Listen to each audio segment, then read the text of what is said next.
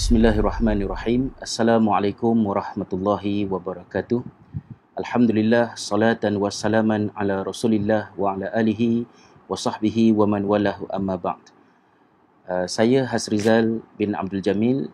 Uh, dalam kesempatan ini saya mengambil peluang untuk berkongsi dengan saudara dan saudari sekalian berkenaan dengan kepentingan sejarah sebagai satu daripada cabang ilmu yang perlu untuk diketahui dan dikuasai oleh uh, umat Islam yang mana di dalam uh, pengalaman kehidupan manusia ada masa-masanya manusia sangat uh, memuja kesemasaan mereka. Mereka begitu terpesona dengan pencapaian pada masa-masa tertentu dan melihat sejarah itu sebagai suatu perkara yang tidak menjadi keperluan. Misalnya uh, penghasil kereta pertama di dunia Henry Ford yang pernah uh, menyebut di dalam satu kenyataan Uh, menyatakan bahawa uh, history is more or less bunk. It's tradition. We don't want tradition. We want to live in the present and the only history that is worth a thinker's damn is the history we make today.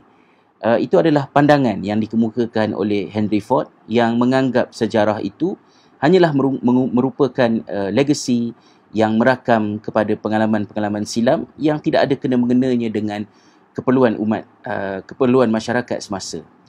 Akan tetapi bagi kita umat Islam uh, sejarah bukanlah merupakan satu perkara yang asing kerana sebagai umat Islam Allah memberikan kepada kita al-Quran sebagai petunjuk. Seperti yang disebutkan di dalam surah al-Baqarah ayat pertama dan kedua a'udzubillahi minasyaitonirrajim. Bismillahirrahmanirrahim. Alif lam mim dzalikal kitabu la raiba fihi hudan lil muttaqin alif lam mim Demikianlah Alkitab, yakni Al-Quran, yang tidak ada keraguan di dalamnya menjadi petunjuk kepada orang-orang yang bertakwa. Al-Quran sebagai petunjuk yang memimpin kita dalam perjalanan kehidupan ini, satu bahagian besar daripada isi kandungan Al-Quran adalah merupakan sejarah. Kehidupan semasa kita merupakan kehidupan yang sangat terbatas. Perkembangan semasa yang begitu laju menyebabkan manusia berada di dalam keadaan try and error terhadap apakah yang wajar dan apakah yang tidak wajar. Dan kesemuanya itu penting pula bagi mereka menyiapkan diri untuk membina masa hadapan. Akan tetapi dengan memanfaatkan sejarah, mereka tidak akan terkapai-kapai dalam mencari petunjuk kerana rakaman sejarah telah pun memberikan kepada kita sejumlah pengalaman yang telah ditempuh oleh generasi manusia sebelum daripada kita yang di dalamnya terkandung iktibar. Namun semenjak bilakah umat Islam melihat sejarah sebagai uh, sumber iktibar mereka? Ianya bermula dengan penurunan Al-Quran sebagai wahyu daripada Allah Subhanahu taala yang mana Al-Quran telah memberikan definisi yang berbeza terhadap al-madhi ataupun semalam. Abdul Aziz Ad-Duri menyatakan bahawa Al-Quran telah mengubah persepsi dan pemahaman masyarakat Arab terhadap semalam. Jika sebelum Islam, semalam itu terkandung di dalamnya kisah-kisah tentang kehebatan datuk nenek moyang mereka, kebanggaan-kebanggaan kabilah dan tidak lebih daripada itu. Akan tetapi apabila Islam datang, Islam memberitahu kepada bangsa Arab yang merupakan orang Islam bahawa di dalam sejarah itu adanya kebenaran dan kebenaran itu perlu dicari, perlu dirujuk untuk dijadikan sebagai panduan.